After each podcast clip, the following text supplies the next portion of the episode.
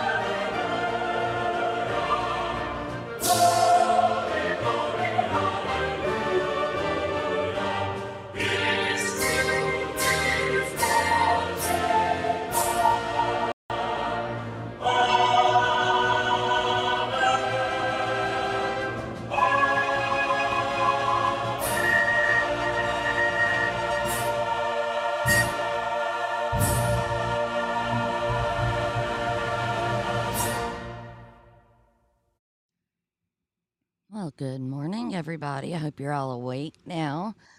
I see Little Red's got coffee in hand, so she's waking up. It's Monday.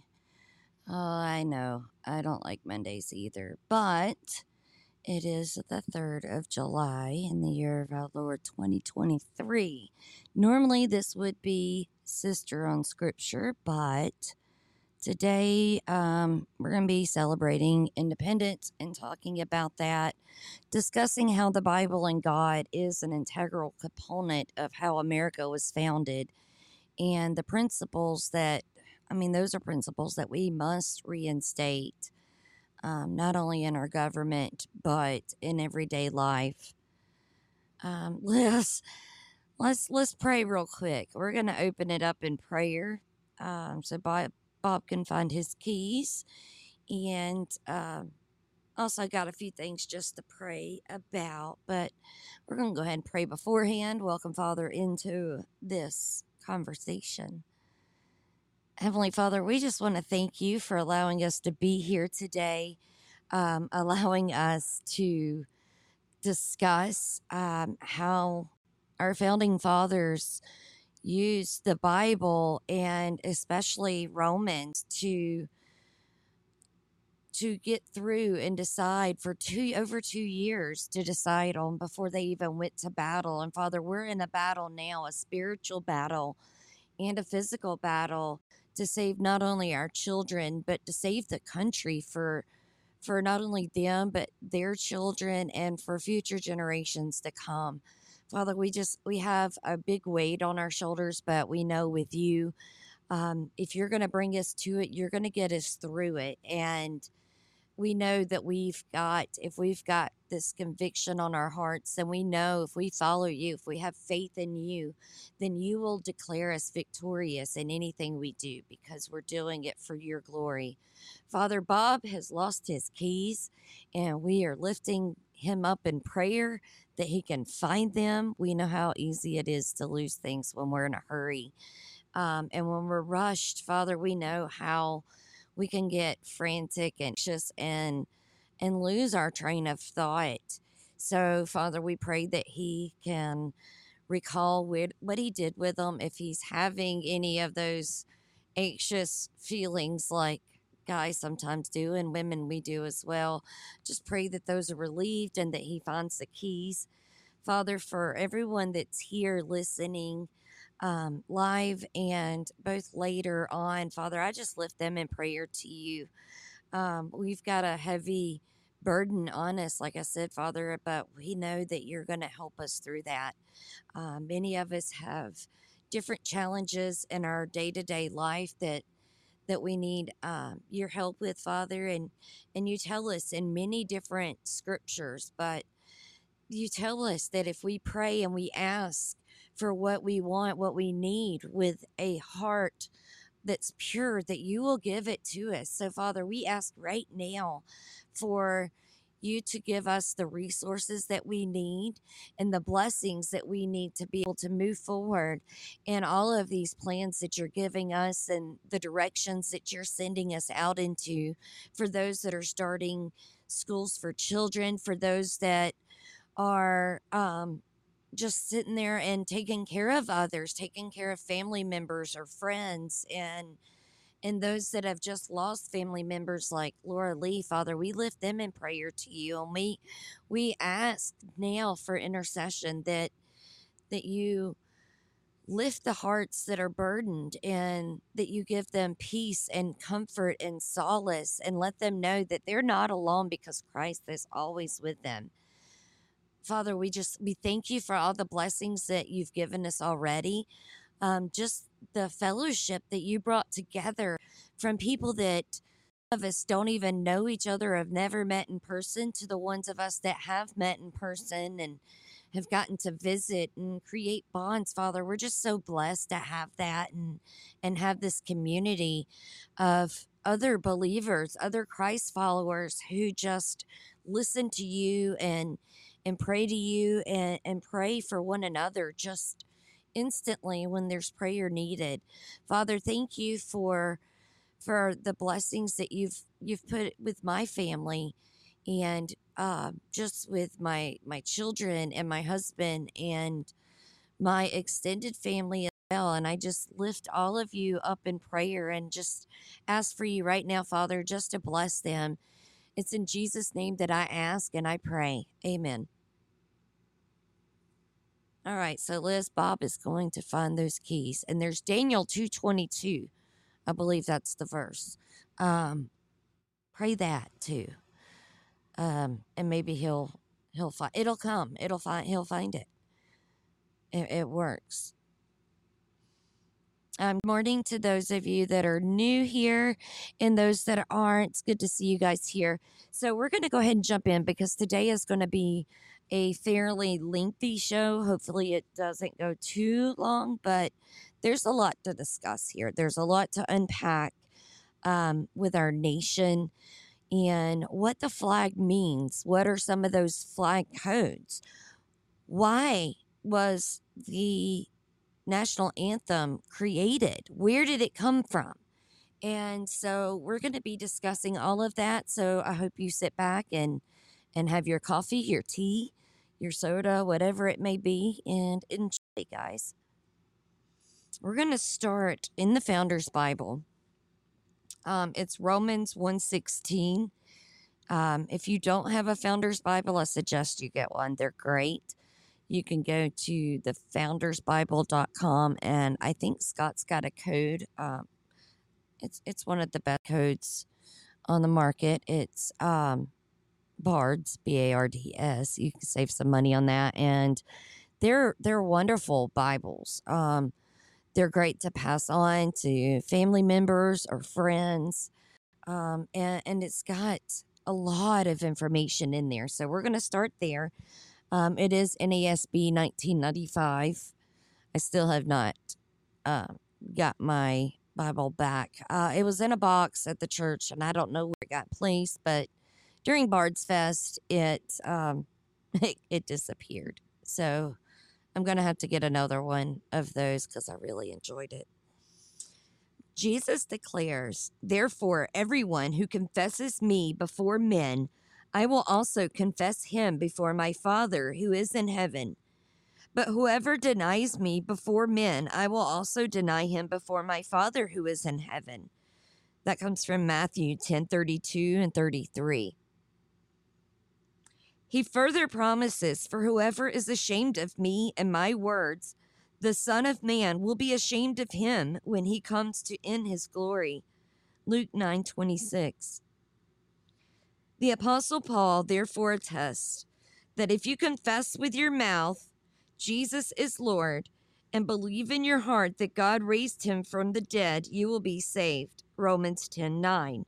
That's what I like to say is the ABCs. Acknowledge that Christ is Lord and Savior, believe that he was arisen from the dead, and confess with your mouth that he is Lord, he is God, that God raised him from the dead.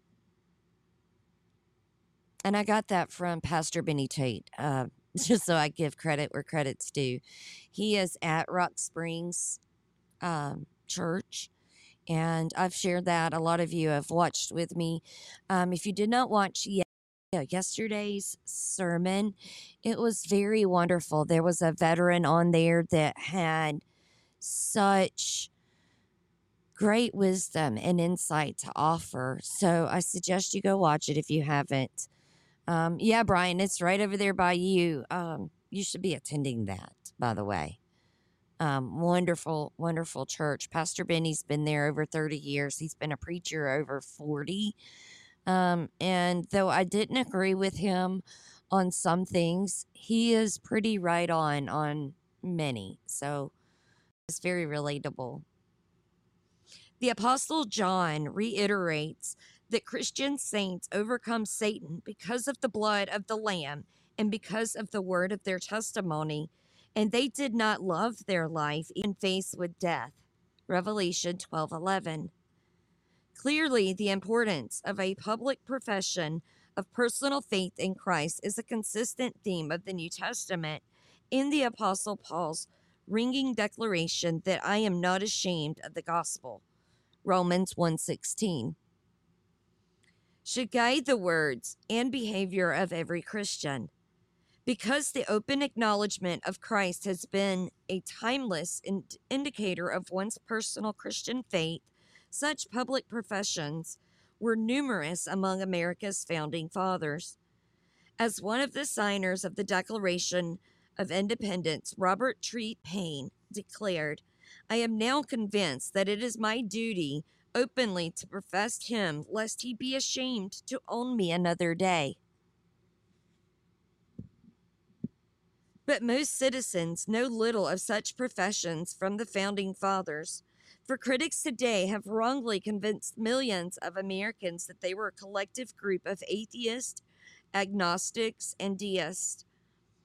Typical of such efforts is a national article wherein a professor declares, "Our founding presidents were not Christians." Another article proclaims the signers of the Declaration were enemies of Christ, and the LA Times heralds America's unchristian beginnings, with an inset box declaring, "The Founding Fathers, most despite the preachings of our pious right, were deists who rejected the divinity of Jesus." Numerous others make the same charge. These absurd claims survive only because so few today actually take the time to read the Founding Fathers' own writings, and the Founders were prolific writers. For example, there are over 60 published volumes of the writings of George Washington, which include nearly 20,000 of his personal letters. Thomas Jefferson has nearly 70 volumes of published works, including some 19,000 private letters. In those private letters is some very interesting facts.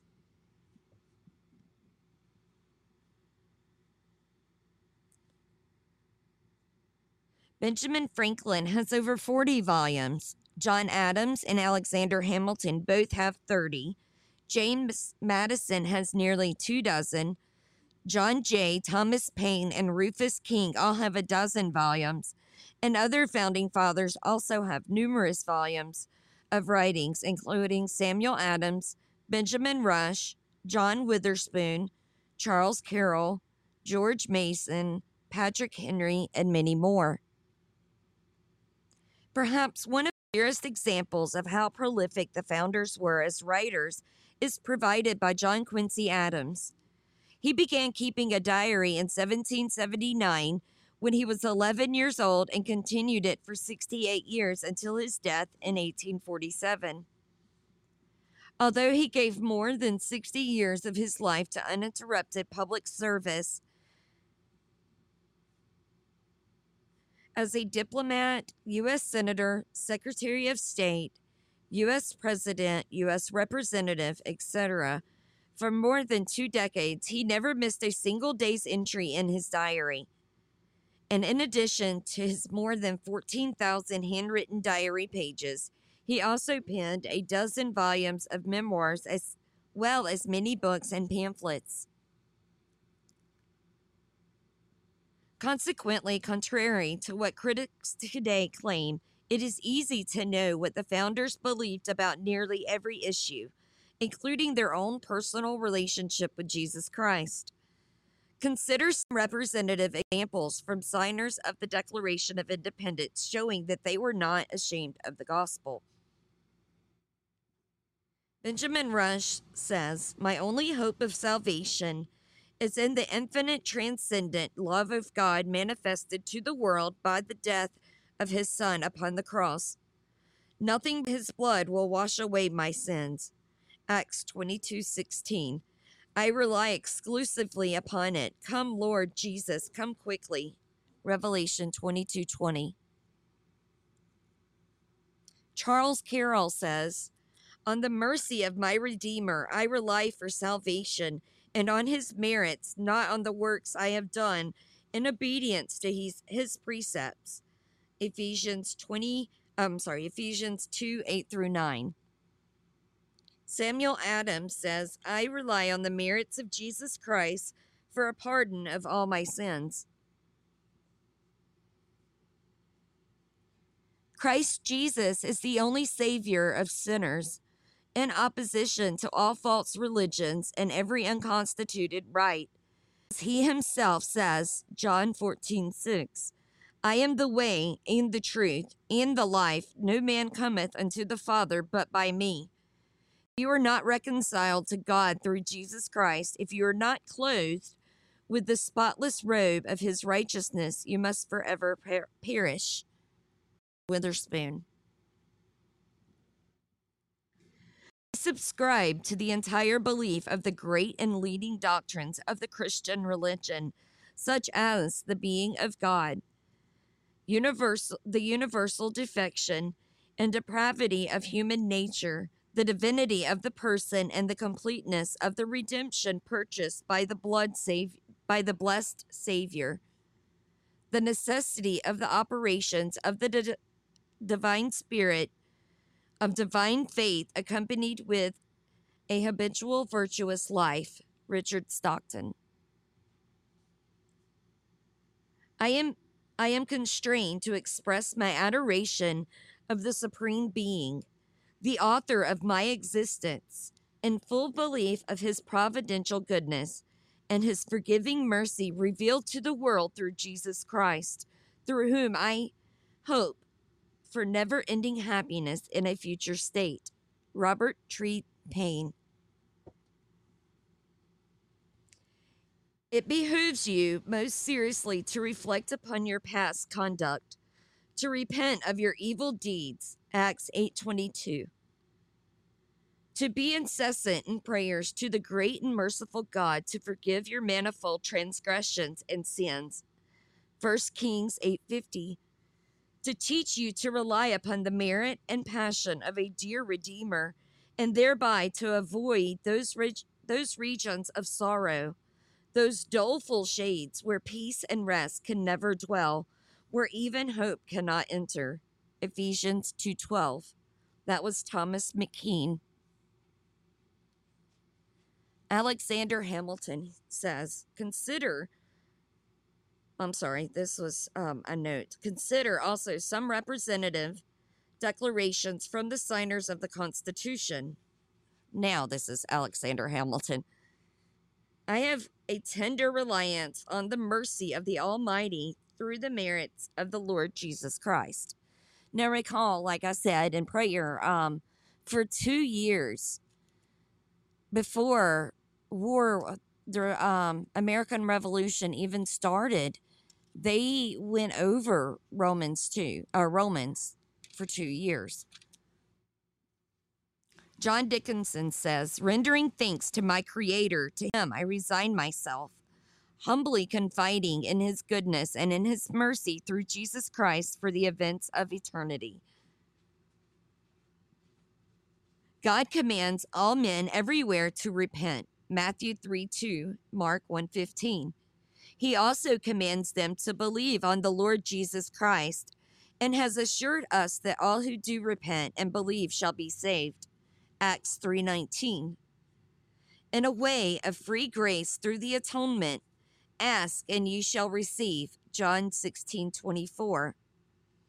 Whoever will, let him come and take of the waters of life freely. Revelation 22:17. Him that cometh unto me, I will in no wise cast out. John 6:37, and that was Roger Sherman.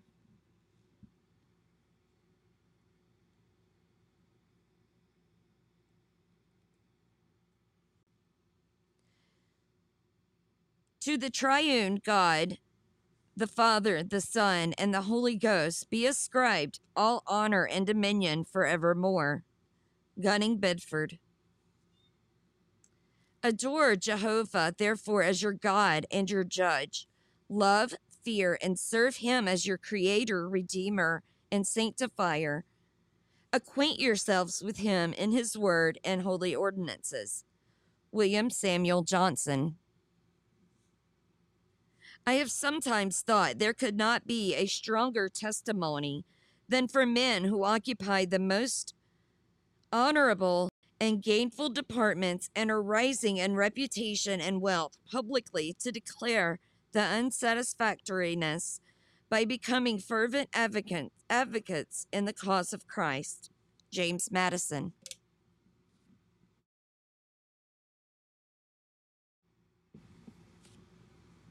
And there are numerous similar declarations from other significant founders. Patrick Henry says, being a Christian is a character which I prize far above all this world has or can boast. Unto him who is the author and giver of all good, I render sincere and humble thanks for his manifold and unmerited blessings, and especially for our redemption and salvation by his beloved Son. Blessed be his holy name. John Jay, author of the Federalist Papers, original Chief Justice of the U.S. Supreme Court. And if you've not read the Federalist Papers, they're very good and give you a lot of insight into what went into the signing.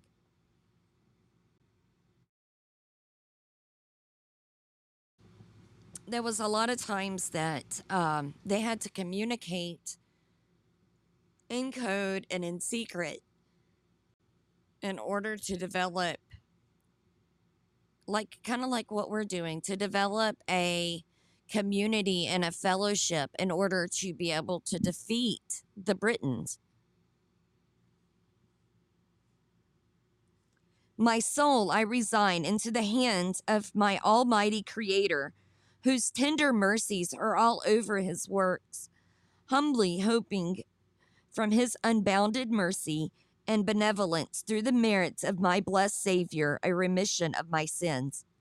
George Mason, framer of the Constitution, father of the Bill of Rights. And there are many additional examples. More than 200 individuals can be considered founding fathers. A founding father is someone who had a substantial impact upon the birth, development, and establishment of America as an independent, self-governing nation. This would include the 56 signers of the Declaration of Independence, the 24 or so prominent military generals in the Revolution, the 55 who framed the Constitution, and those in the First Congress who framed the Bill of Rights. While not every one of these 200 was an open and professing Christian, the records are indisputable that the overwhelming majority definitely were.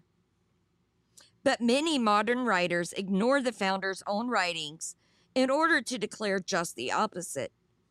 Typical of this is the godless Constitution written by two university professors who claim that our founding fathers were not religious, nor were the governing documents they penned.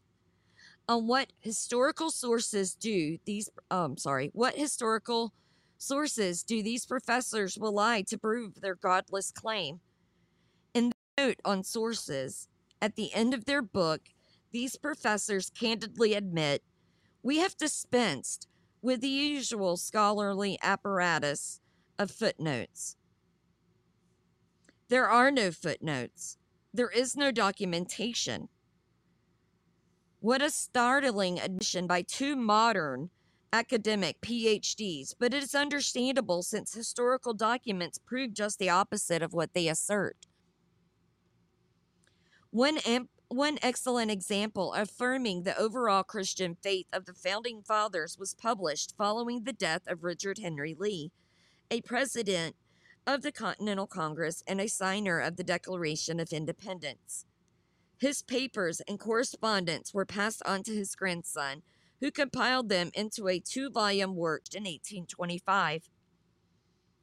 After having studied so many handwritten letters from his grandfather and other patriots, like George Washington, Benjamin Rush, John Dickinson, etc., he described what he had seen in the founders' writings. The wise and great men of those days were not ashamed publicly to confess the name of our blessed Lord and Savior, Jesus Christ, in behalf of the people, as their representatives and rulers, they acknowledged the sublime doctrine of his meditation. Sorry about that. My hand hit the play button.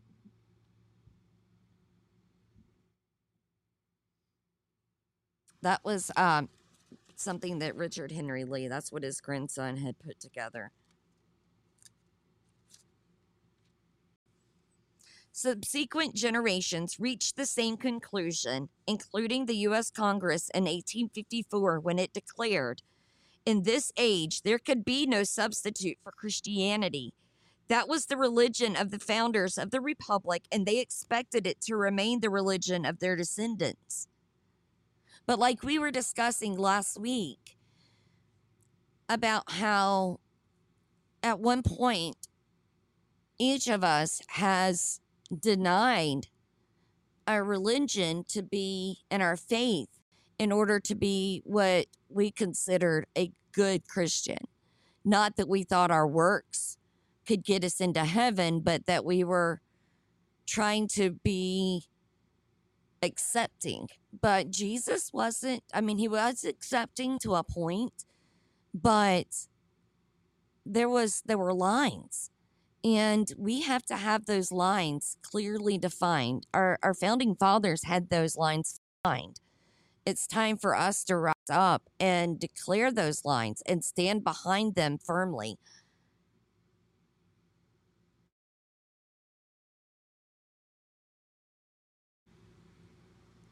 A public testimony of personal faith in Christ has always been important for a Christian. Not only did many of America's founding fathers openly declare their faith in Christ, but they demonstrated it in their lives and character as well.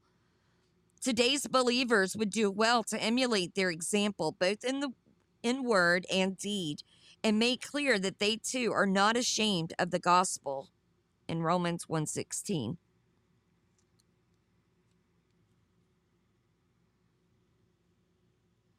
The next section that we're going to read and discuss before we dive into the flag and how it came to be, how our national anthem also came to be, is the Declaration of Independence. When in the course of human events, it becomes necessary for one people to dissolve the political bands which have connected them with another, and to assume among the powers of the earth the separate and equal station to which the laws of nature and of nature's God entitle them, a decent respect to the opinions of mankind requires that they should declare the causes which impel them to the separation. The summer of 1776 was, in the words of founder Thomas Paine, one of the times that tries men's souls. If you read the timeline of American history from the end of the 7 Years' War in 1763 to the Declaration of Independence, you'll see how severely the relationship of the American colonies with Great Britain had deteriorated. In 1764, to help offset its huge war debt and the expenses of running the colonies, the English Parliament imposed the Sugar Act, which increased the duties on imported sugar, textiles, coffee, wines, and dyes. Now think about how many people were purchasing those things. Sugar and coffee both are very addictive things. Though coffee is good. Coffee makes the world go round, and coffee is actually good for the heart. The sugar is where there becomes a problem. And sugar is very addictive. Textiles and dyes, they were using that. And I imagine the convenience of being able to purchase it versus being able to make it, because we've seen how the convenience now has really corrupted our society. We think that, we've got this at our fingertips, just like fast food restaurants. There used to be family meals, and at those family meals, there were discussions about what was going on in the family. But when the family dynamic was broken up, especially, the 60s, the 70s, and even further, when they required more families to have both parents working out of the home. You know, they promoted women's independence, women's rights, women's freedoms, you know, and manipulated women because we are emotional beings, like we discussed, last Monday, I think. And so they started portraying us in this, or using us women to further their cause, which was demoralizing our men. It was making our men weak, because good times make for weak men and for weak people. Hard times make for strong men. Strong men make for good times. And that's where the cycle needs to be broken, because after those good times, you can't just fall back and relax and get into a pattern, a comfortable pattern. That's what happens in relationships as well.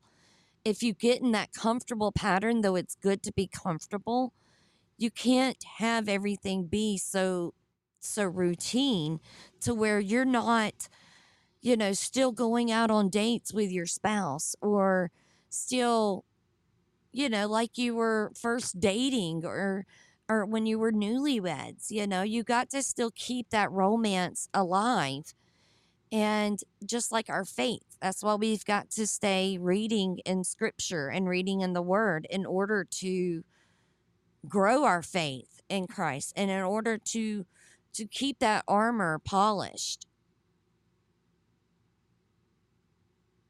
I like that, Mary. Growth is in the valley, not on the mountain. And Jewel was saying their sugar was different, no GMOs, and it was not consumed at every meal in most homes. It was an occasional treat. And no seed oils either. Yeah, I mean, it was more pure, less processed. But it still had addictive components, and they were still working on, you know, introducing it to where it would become a very popular commodity, just like tobacco. Tobacco had addictive properties after they introduced more chemicals and stuff. It a whole lot of problems, whereas pure tobacco that was used by the natives ceremonially or just occasionally, then they used tobacco for medicine. We don't use it the same. We consume way too much sugar now.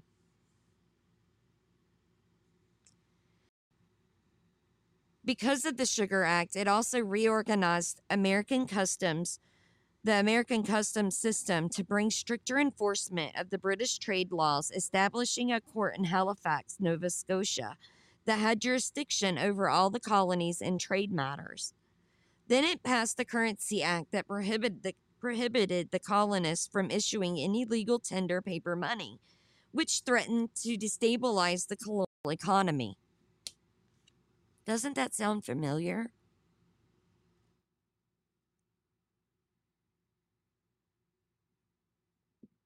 That was followed in 1765 by the Stamp Act on all printed materials, which was the first colonial tax to be paid directly to England, not their own local legislator. Next came the Quartering Act that required colonists to house and feed British troops.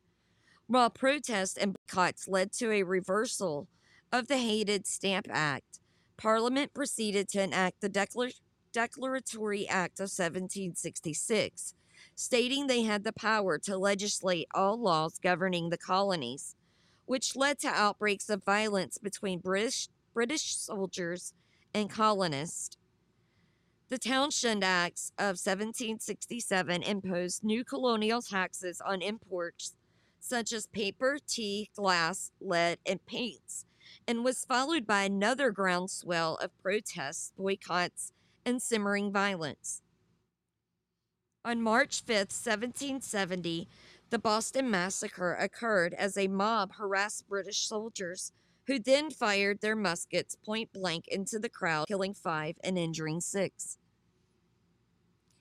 To protest the Tea Act of 1773, which gave the British East India Company a monopoly willing to trade tea in America, the colonists refused to pay any import duties on the tea on board the British ship Dartmouth, and on December 16th dumped all the tea into the Boston harbor in what has been called the Boston Tea Party. An angry parliament retaliated with the first of the coercive or intolerable acts in 1774, placing Massachusetts under military rule and virtually ending any self-rule by the colonists. Many colonists saw this as a direct violation of the British Constitution and a threat to all their liberties.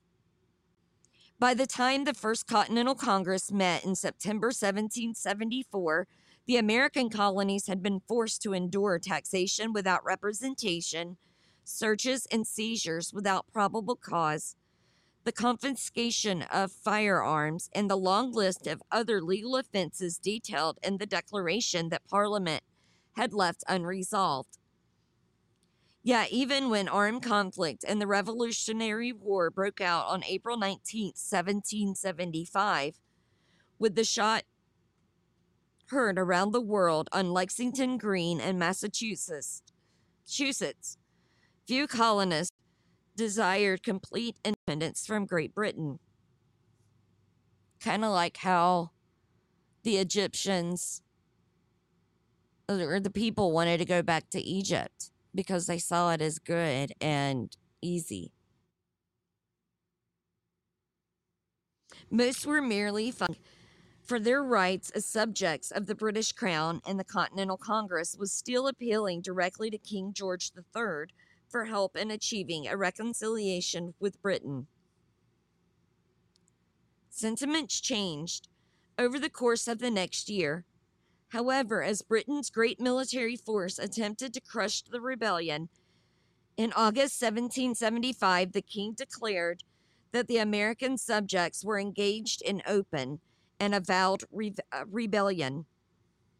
Then, in February 1776, Parliament passed the Prohibitory Act, which established a blockade of American ports and declared American ships to be enemy vessels.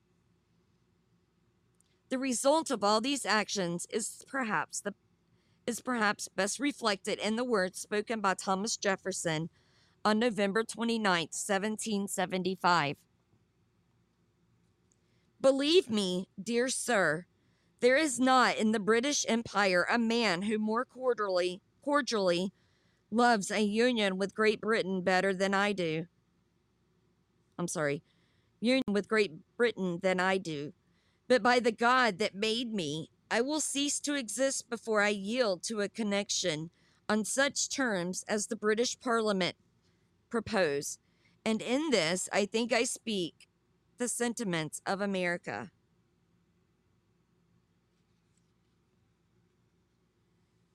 In October 1775, to quell the rebellion, King George III ordered the enlargement of the Royal Army and Navy.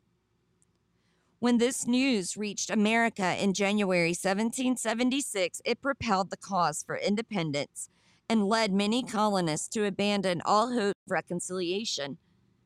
That same month, Thomas Paine published his pamphlet, Common Sense, which in simple, concise terms argued that independence was a natural right and the only possible course for the colonies. In its first few weeks in publication, Common Sense sold more than 150,000 copies and stimulated public debate and support for separation from Great Britain. In May, the Congress learned that the king had negotiated treaties with German states to hire mercenaries to fight in America. Convinced many Americans that England was now treating them as foreigners. We hold these truths to be self-evident, that all men are created equal, that they are endowed by their Creator with certain unalienable rights, that among these are life, liberty, and the pursuit of happiness, that to secure these rights, governments are instituted among men, deriving their just powers from the consent of the governed, that whenever any form of government becomes destructive of these ends, it is the right of the people to alter or to abolish it and to institute new government, laying its foundation on such principles and organizing its powers in such form as to them shall seem most likely to affect their safety and happiness.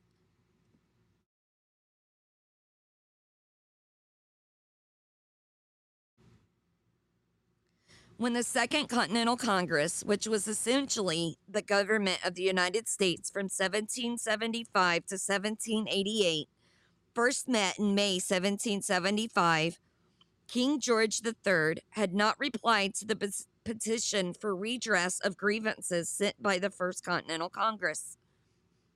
And there's a lot of, if you haven't read it, look, because there is a lot of grievances.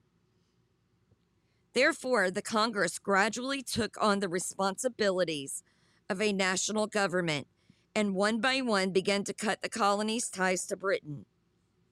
In June 1775, it established a continental currency as well as the Continental Army, appointing George Washington as its commander-in-chief, and in July created a post office for the United Colonies. The privateering resolution passed in March 1776 allowed the colonists to arm vessels to patrol and defend against the enemies of these United Colonies. On April 6, 1776, American ports were opened to commerce with other nations, an action that cut the economic ties dictated by Parliament's Navigation Acts. By mid-May 1776, 8 American colonies had decided they would support independence, but Maryland, Pennsylvania, New York, New Jersey, and Delaware resisted. On May 15, 1776, Congress passed a set of resolutions drafted by John Adams and that authorized the colonies to set up state governments independent of the Crown, and several did. This was an emphatic act of sovereignty, and as such it necessitated a formal declaration of independence from the Crown. 4 of the middle colonies voted against it, and the Maryland delegation walked out in protest. Also, on May 15th, the Virginia Convention passed a resolution that the delegates appointed to represent this colony in General Congress be instructed to propose to that respectable body to declare the United Colonies free and independent states. In keeping with these instructions, Richard Henry Lee of Virginia presented his resolution for independence on June 7th. Resolved that these United Colonies are and of right ought to be free and independent states, that they are absolved from all allegiance to the British Crown, and that all political connection between them and the state of Great Britain is and ought to be totally dissolved. There were still some stalwart delegates, however, who wished to pursue the path of reconciliation with Britain, and some threatened to leave Congress if the resolution was passed. On June 10th, Congress voted to postpone discussion of Lee's resolution for 3 weeks of recess. However, before Congress recessed, a committee of 5 was appointed to draft a Declaration of Independence. During those final weeks of June 1776, support for a Congressional Declaration of Independence was consolidated among the colonies.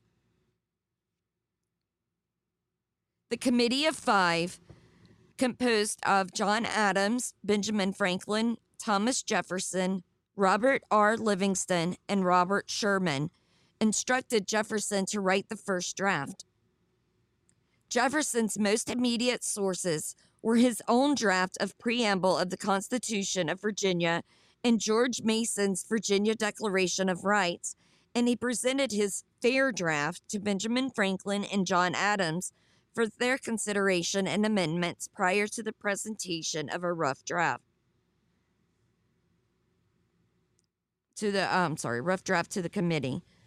Then they presented this document the Congress on June 28th with the title, A Declaration by the Representatives of the United States of America. In general, Congress assembled. For 2 days, Congress edited Jefferson's primary document, including the removal of Jefferson's assertion that Britain had forced slavery on the colonies in order to temper the document. So that's, showing Britain was forcing slavery on the colonies. On July 2nd, 1776, after a great deal of wrangling and a powerful speech by John Adams, the Resolution of Independence was adopted with 12 affirmative votes and 1 abstention. New York officially approved it on July 9th, making it unanimous. With this, the colonies officially severed political ties with Great Britain. On July 4th, the final wording of the Declaration of Independence was approved and sent to the printer for publication. Then, at last, church bells rang out over Philadelphia, declaring that the Declaration had been officially adopted. Riders were sent in all directions with the news, and in many places it was celebrated with shouts and processions, with the firing of guns and the ringing of bells. Before long, the Declaration was read to audiences and reprinted in newspapers across the 13 states. John Hancock, the president of the Congress, was the first to sign the sheet of parchment measuring 24 1/4 by 29 3/4 inches. He was a bold signature centered below the text. Legend has it that he signed distinctly so King George could read it without his spectacles.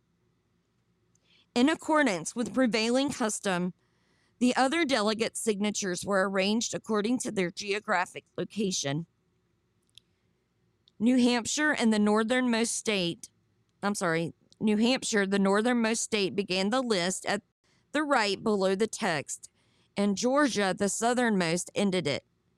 Eventually, 56 delegates signed, although all were not present on August 2nd.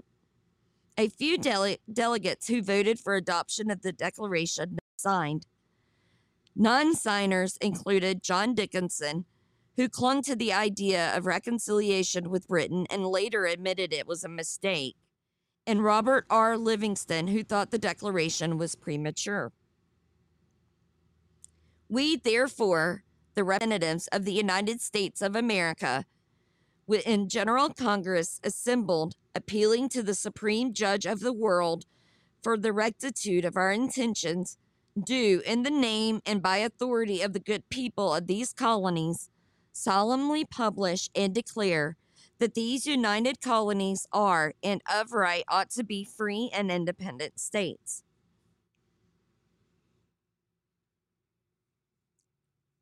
As Jefferson drafted it, the Declaration of Independence was divided into 5 sections, including an introduction, a preamble, a body divided into 2 sections, and a conclusion.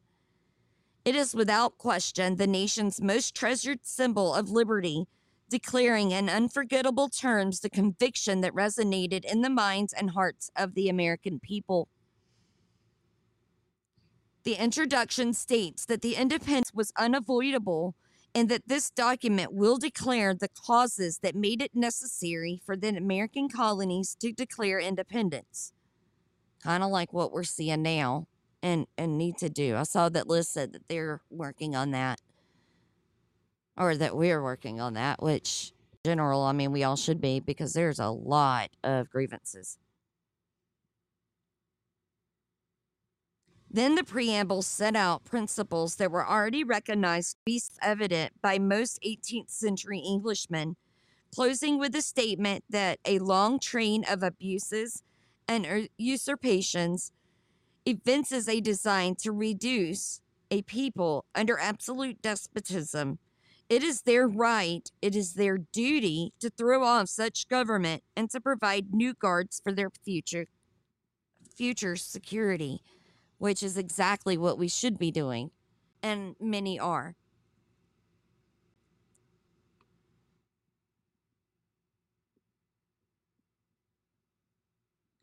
for the support of this declaration with the firm reliance on the protection of the divine providence, we mutually pledge to each other our lives, our fortunes, and our sacred honor. Well, it says, find your state and county at www.national-assembly.net or hyphen. National, N-A-T-I-O-N-A-L hyphen assembly, ASSEMBLY.net. I want to screenshot that so that way I can post that link below the show as well. Thank you, Liz. That's awesome. The people understood the enormous cost of the step they were taking, just like what we are now. It's big, but we can do it. John Adams wrote to his wife regarding the meaning of his own signature on the document of freedom. I am well aware of the toil and blood and treasure that it will cost us to maintain this declaration. I can see that the end is more than worth all the means, and that posterity will triumph in that day's transaction. He and his fellow signers of the Declaration were certain that war would bring untold suffering and sacrifice at every level, leaving empty chairs at family tables, widows, fatherless children, grieving mothers and fathers. But now there was, as Adams notes, a prize worthy of giving their all, liberty, and there would be no king to stand in the way of it.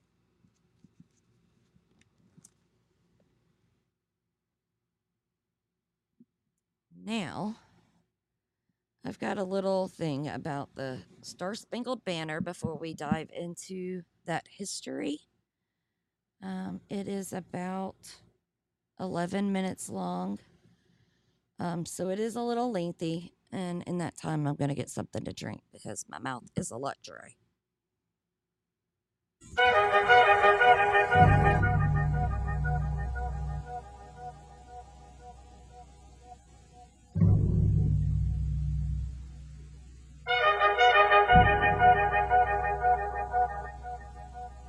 There was a lawyer once. His name was Francis Scott Key. He penned a song that I'm sure you're aware of. You've seen it. It's in most hymnals throughout our churches. It's called the National Anthem. It is our song as an American. We go, however, to a ball game. We stand in our church services and we sing the words of that song, and they float over our minds and our lips, and we don't even realize what we're singing. Most of us have memorized it as a child, but we've never really thought about what it means. Let me tell you a story. Francis Scott Key was a lawyer in Baltimore. The colonies were engaged in vicious conflict with the mother country, Britain. Because of this conflict and the protractedness of it, they had accumulated prisoners on both sides. The American colonies had prisoners and the British had prisoners. And the American government initiated a move. They went to the British and they said, let us negotiate for the release of these prisoners. They said, we want to send a man out to discuss this with you. They were holding the American prisoners in boats about 1,000 yards offshore. And they said, we want to send a man by the name of Francis Scott Key. He will come out and negotiate to see if we can make a mutual exchange. On the appointed day, in a rowboat, he went out to this boat and he negotiated with the British officials. And they reached a conclusion that men could be exchanged on a one-for-one basis. Francis Scott Key, jubilant with the fact that he'd been successful, went down below in the boats, and what he found was a cargo hold full of humanity. And he said, men, I've got news for you tonight. You're free. He said, tonight I have negotiated successfully your return to the colonies. He said, be taken out of this boat, out of this filth, out of your chains. As he went back up on board to arrange for their passage to the shore, the admiral came and he said, we have a slight problem. He said, we will still honor our commitment to release these men, but it'll be merely academic after tonight. It won't matter. And Francis Scott Key said, what do you mean? He said, well, Mr. Key, he said, tonight we have laid an ultimatum upon the colonies. Your people will either capitulate and lay down the colors of that flag that you think so much of, or you see that fort right over there, Fort Henry? He said, we're going to remove it from the face of the earth. He said, how are you going to do that? He said, if you will, scan the horizon of the sea. And as he looked, he could see hundreds of little dots. And he said, that's the entire British war fleet. He said, all of the gunpowder, all of the armament is being called upon to demolish that fort. It will be here within striking distance in a matter of about 2.5 hours. He said, the war is over. These men would be free anyway. He said, you can't shell that fort. He said, that's a large fort. He said, it's full of women and children. He says, it's predominantly not a military fort. He said, don't worry about it. They said, we've left them a way out. And he said, what's that? He said, do you see that flag way up on the rampart? He said, we have told them that if they will lower that flag, the shelling will stop immediately. And we'll know that they've surrendered, and you'll now be under British rule. Francis Scott Key went down below and told the men what was about to happen. And they said, how many ships? He said, hundreds. The ships got closer. Francis Scott Key went back up on top, and he said, men, I'll shout down to you what's going on as we watch. As twilight began to fall, and as the haze hung over the ocean as it does at sunset, suddenly the British war fleet unleashed. He says the sound was deafening. There were so many guns that there were no reliefs. He said it was absolutely impossible to talk or hear. He said suddenly the sky, although dark, was suddenly lit. And he says from down below, all he could hear the men, the prisoners, saying was, tell us where the flag is. What have they done with the flag? Is the flag still flying over the rampart? Tell us. 1 hour, 2 hours, 3 hours into the shelling. Every time the bomb would explode and it would be close to the flag, they could see the flag in the illuminated red glare of that bomb. And Francis Scott Key would report down to the men below, it's still up. It's not down. The admiral came and he said, your people are insane. He said, what's the matter with them? He said, don't they understand this is an impossible situation? Francis Scott Key, he remembered what George Washington had said. He said, the thing that sets the American Christian up from all other people in the world is he will die on his feet before he'll live on his knees. The admiral said, we have now instructed all of the guns to focus on the rampart to take that flag down. He said, we don't understand something. Our reconnaissance tells us that that flag has been hit directly again and again and again, and yet it's still flying. We don't understand that. But he said, now we're about to bring every gun for the next 3 hours to bear on that point. Francis Scott Key said the barrage was unmerciful. All that he could hear was the men down below praying. The prayer, God, keep that flag flying where we last saw it. Sunrise came. He said there was a heavy mist hanging over the land, but the rampart was tall enough. There stood the flag. Completely nondescript, in shreds. The flagpole itself was at a crazy angle, but the flag was still at the top. Francis Scott Key went aboard and immediately went into Fort Henry to see what had happened. And what he'd found had happened was that that flagpole and that flag had suffered repetitious direct hits. And when it had fallen, but men, fathers, who knew what it meant for that flag to be on the ground, although knowing that all of the British guns were trained on it, walked over and held it up humanly until they died. Their bodies were removed and others took their place. Francis Scott Key said what held that flagpole in place at that unusual angle were patriots' bodies. He penned the song, "Oh, say can you see by the dawn's early light what so proudly we hailed at the twilight's last gleaming? Or the rocket's red glare, the bombs bursting in air, gave proof through the night that the flag was still there. Oh, say, does that star-spangled banner yet fly and wave o'er the land of the free and the home of the brave?" The debt was demanded. The price, it was paid. Oh, say, can you see by the dawn's early light what so proudly we hailed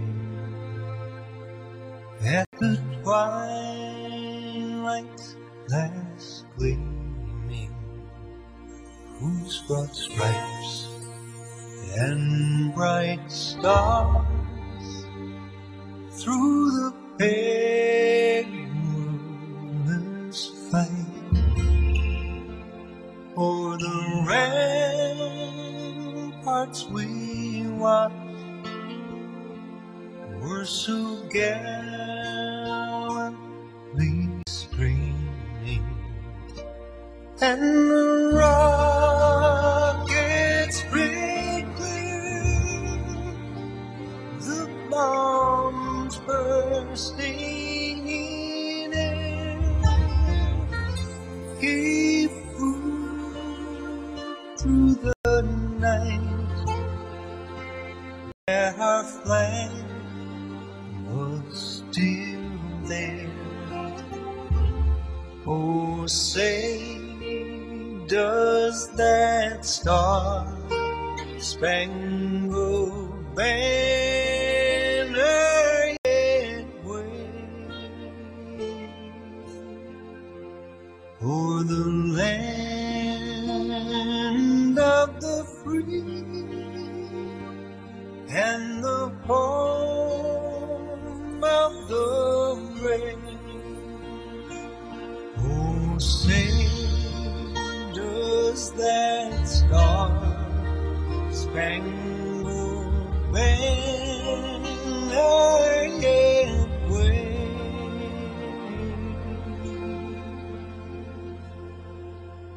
o'er the land of the free and the home of the brave?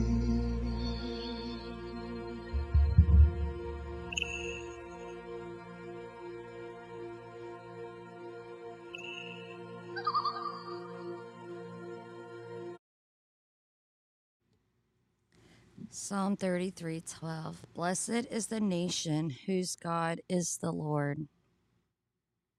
That video is just, it's a wonderful video, and I'll post it in Knickknacks, and I'll put it in the description link. There's some more information, so thank you guys for hanging with me this long. It's a little bit longer, but bear with me. It's interesting, and I think you'll enjoy it.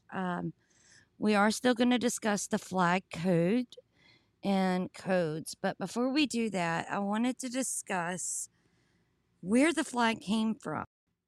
And this is something that, yeah, Knickknacks is on Telegram. It's t.me/Nikkis, Nikkis, Knacks, N-A-K-S. That's the Telegram link. and it's usually, I think it's below the description of the channel, but if not, I'll make sure it's in there. Tam said she'll send you a link. Thank you, Tam.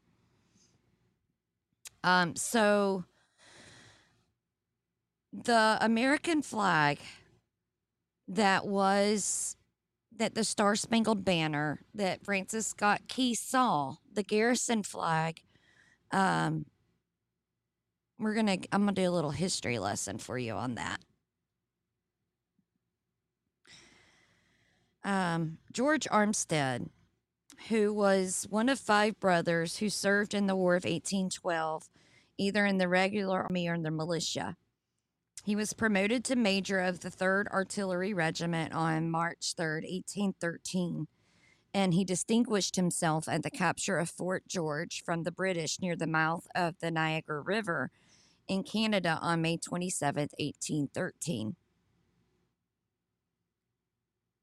Well, he was serving as an artillery officer at Fort Niagara. He later carried the captured British flag to President James Madison. Upon his arrival in Washington, Armstead was ordered to take command of Fort McHenry. When he arrived at Fort McHenry, located in the outer harbor of Baltimore, Maryland, Armstead ordered a flag so large that the British would have no difficulty seeing it from a distance. The flag, known as the Star-Spangled Banner flag, measured 42 foot by 30 foot and was made by Baltimore resident Mary Pickersgill, her daughter, and seven seamstresses, and would later be memorialized by Francis Scott Key in the poem, The Star-Spangled Banner, which became the national anthem for America in 1931. During the nearly 25-hour bombardment of Fort McHenry, commencing before dawn on September 13th until the morning of September 14th, 1814, Armstead alone knew the fort's magazine was not bomb-proof. When a shell crashed through the roof of the magazine but failed to explode, Armstead ordered the powder barrels cleared out and placed under the rear walls of the fort. Remarkably, only four men were killed when two shells smashed into the fort's southwest bastion, despite a deadly rain of some 2,000 mortar shells that the British bombardment fleet fired at the fort.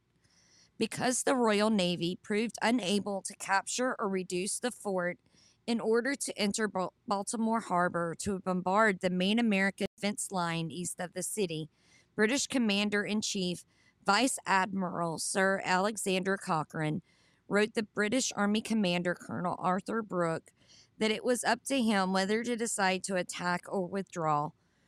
Brooke, who had taken over from Major General Robert Ross, who was mortally wounded just before the Battle of North Point on September 12th, decided to withdraw.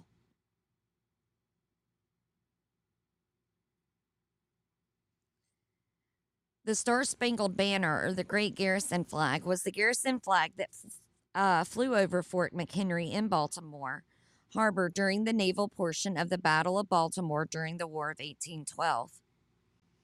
It is on exhibit at the National Museum of American History, Smithsonian Institution. Seeing the flag flying over Fort McHenry on the morning of September 14, 1814, after the battle ended, Francis Scott Key was inspired to write the poem Defense of Fort McHenry, and it's M-Henry, or comma, sorry. These words were written by Key and set to the tune of the Acrion in Heaven, a popular song at the time by John Stafford Smith. In 1931, the song became the national anthem of the United States. More broadly, a garrison flag is a U.S. Army term for an extra-large national flag that is flown on Sundays, holidays, and special occasions. The U.S. Navy term is holiday colors. Now, just some facts about the U.S. flag code.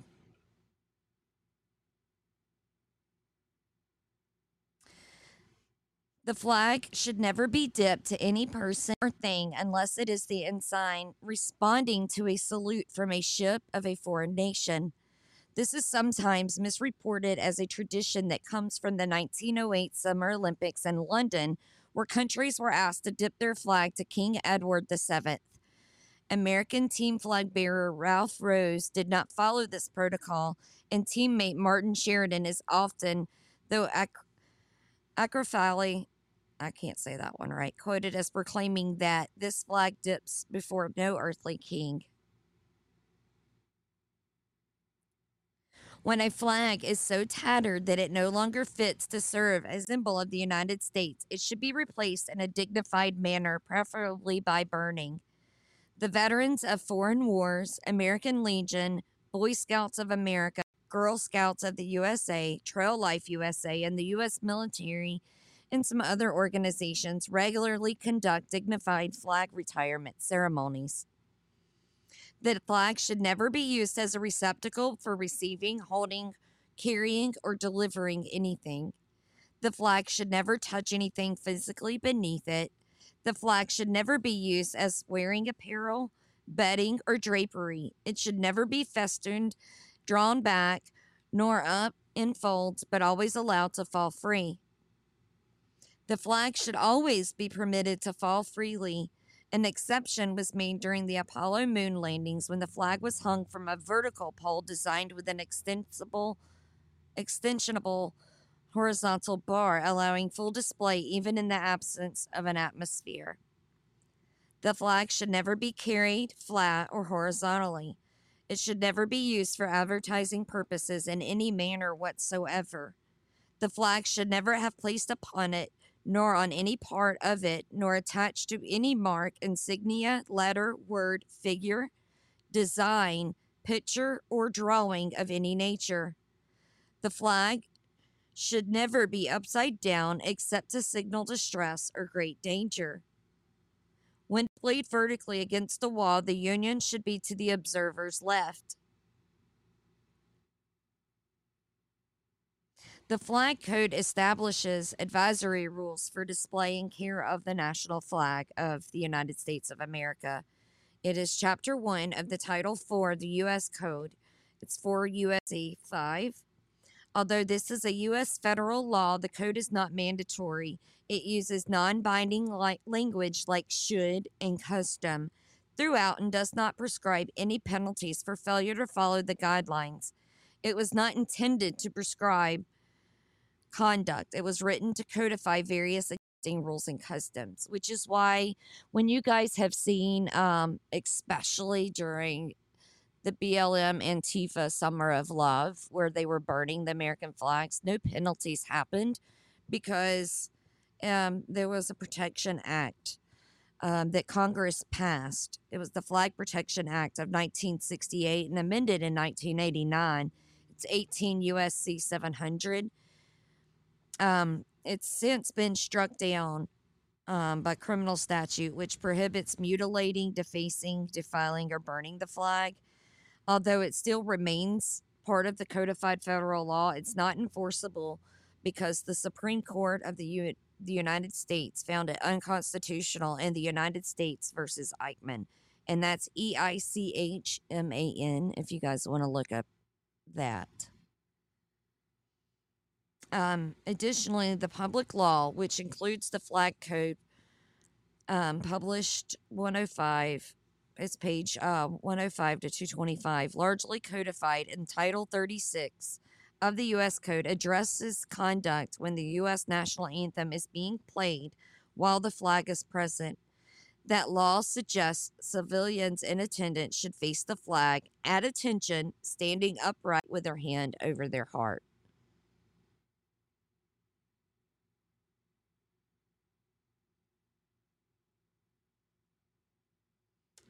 That is a little bit on the flag codes. Gives you a little bit of history on the American flag, the Star-Spangled Banner, who created the flag, why it's so important, and how our nation was, in fact, founded on Christian values, not the Christian Judeo. It's just Christian values. I'm going to close with this song, They Were There. It's a U.S. military tribute to all of you veterans that have served. Thank you guys for everything. It's not that you hated what's in front of you. You loved what was behind you. And that freedom that has been given. Thank you, Mary, for sending me the, she sent me a person who heads up a retired flag project. That's awesome. The story with George Armstead's very heartfelt to me because that's my ancestor. And Brian, my cousin, is one of our ancestors. And I don't know about you guys, every time I hear the national anthem, I cry. Just the pride that I have, and it's not being prideful, but it's what was fought for. You know, the flag at Fort Henry, there were many bodies that mounded up to keep that flag. You know, when he's talking about how the flag was at an angle, well, that flag was at an angle because the flagpole had already been bombed and soldiers were holding it up. They were leaving their positions to keep that flag up because they were not going to succumb to the British. They were not going to have British rule. And we need to have that same fire, that same fierce faith, and proclaim that Christ is Lord, that with all things through him, all things are possible. And we need to be advocates and actually do what our forefathers told us. We have got people that have been reduced to absolute despotism. Veterans, which there's some housing now that I found and many other places that are helping vets, but veterans that are being displaced, that are homeless, that are on the streets, and we're sending billions to Ukraine. You know, I mean, we've got to stand up against this. We've got to band in solidarity. Tomorrow, I would love for you guys to join me whatever time you can, but I'm going to be going probably around noon tomorrow to going through some of the schools and to the flagpoles. Murphette had suggested this last week, and I love the idea.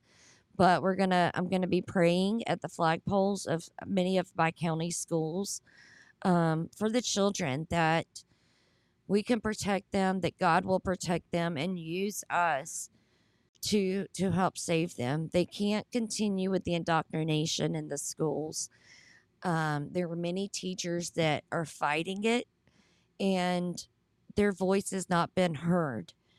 And so I really think that we need to be proactive for these teachers, but also for the students, to keep them protected from the transgender and from, you know, them manipulating their minds. We need to be advocates. We have something here in our schools where they actually bring church into the school, and it's wonderful. It's called Good News Club. It's wonderful. We still have prayer in school. Is it mandatory like it used to be? No, but there's still prayer there. These small schools, they're doing mighty things. So while we should be homeschooling, we also need to fight for what's there. Thank you, AK21. I appreciate that, Steve. Like the new name, too.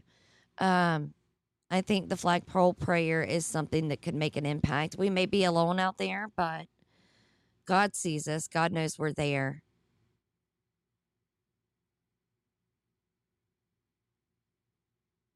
I like that, Mary. She said they've got to meet me at the flag here. Students pray in the morning before school. That's wonderful. I like that. Guys, I hope you enjoy this. It's a military tribute to the soldiers that were there. While we're sitting, you know, at home complaining or not appreciating what we have, Many have sacrificed everything and given their all. Many have lost most of everything. And I can't tell you how many births were missed from soldiers being deployed. So, or how many deployment babies there are because of these soldiers being deployed. But that's just a fun ending note. Have a very safe, happy, blessed Independence Day. I am not going to be on tonight for knickknacks. I'll be spending the time with my husband. He's working today, but we'll be probably grilling. We've got some Boston butts in the smoker that started smoking yesterday, so we've got some things going on. But y'all be safe. Have a blessed holiday. Remember why we celebrate Independence Day. Mary says the correct name is C at the poll. Thursday, I will be back at 11 a.m. Eastern time. We'll resume on Scripture in Jeremiah. I think we're picking up 48. We did, I believe it was 44 through 47 Thursday. And I just realized today that I didn't upload it, but it's uploaded now. I'll get one uploaded as soon as I can and include the links that I used today so that way you guys can have it. Have a blessed day. And thank you all for being here.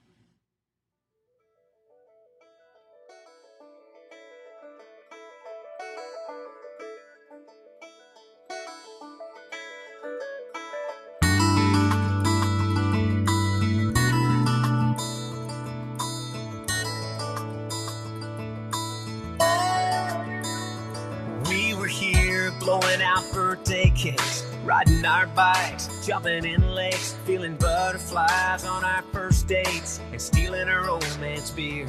We were here back home in the home of the brave, but the brave ain't home, they're an ocean away, doing their job and keeping us safe while we were here.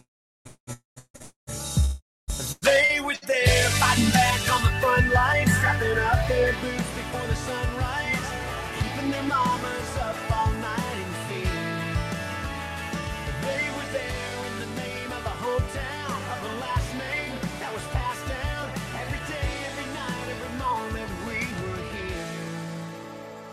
They were there.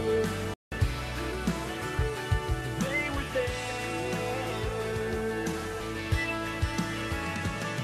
were here saying the Pledge of Allegiance, repeating those words, not knowing their meaning, taking for granted all our freedoms in the land of the free. We were here bitching about animals, sat down, hot food on the plate. Yeah, while we were here, they were there, fighting back on the front lines, wrapping up their boots before the sunrise, keeping their mamas up all night and see.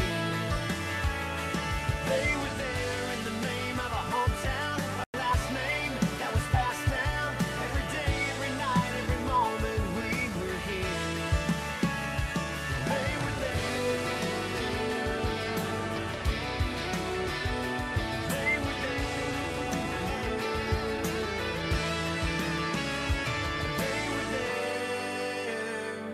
giving everything they got, yeah, they were there. Some came home in a pine wood box with those stars and stripes on top. They were there, fighting back on the front line, wrapping up their boots before the sun.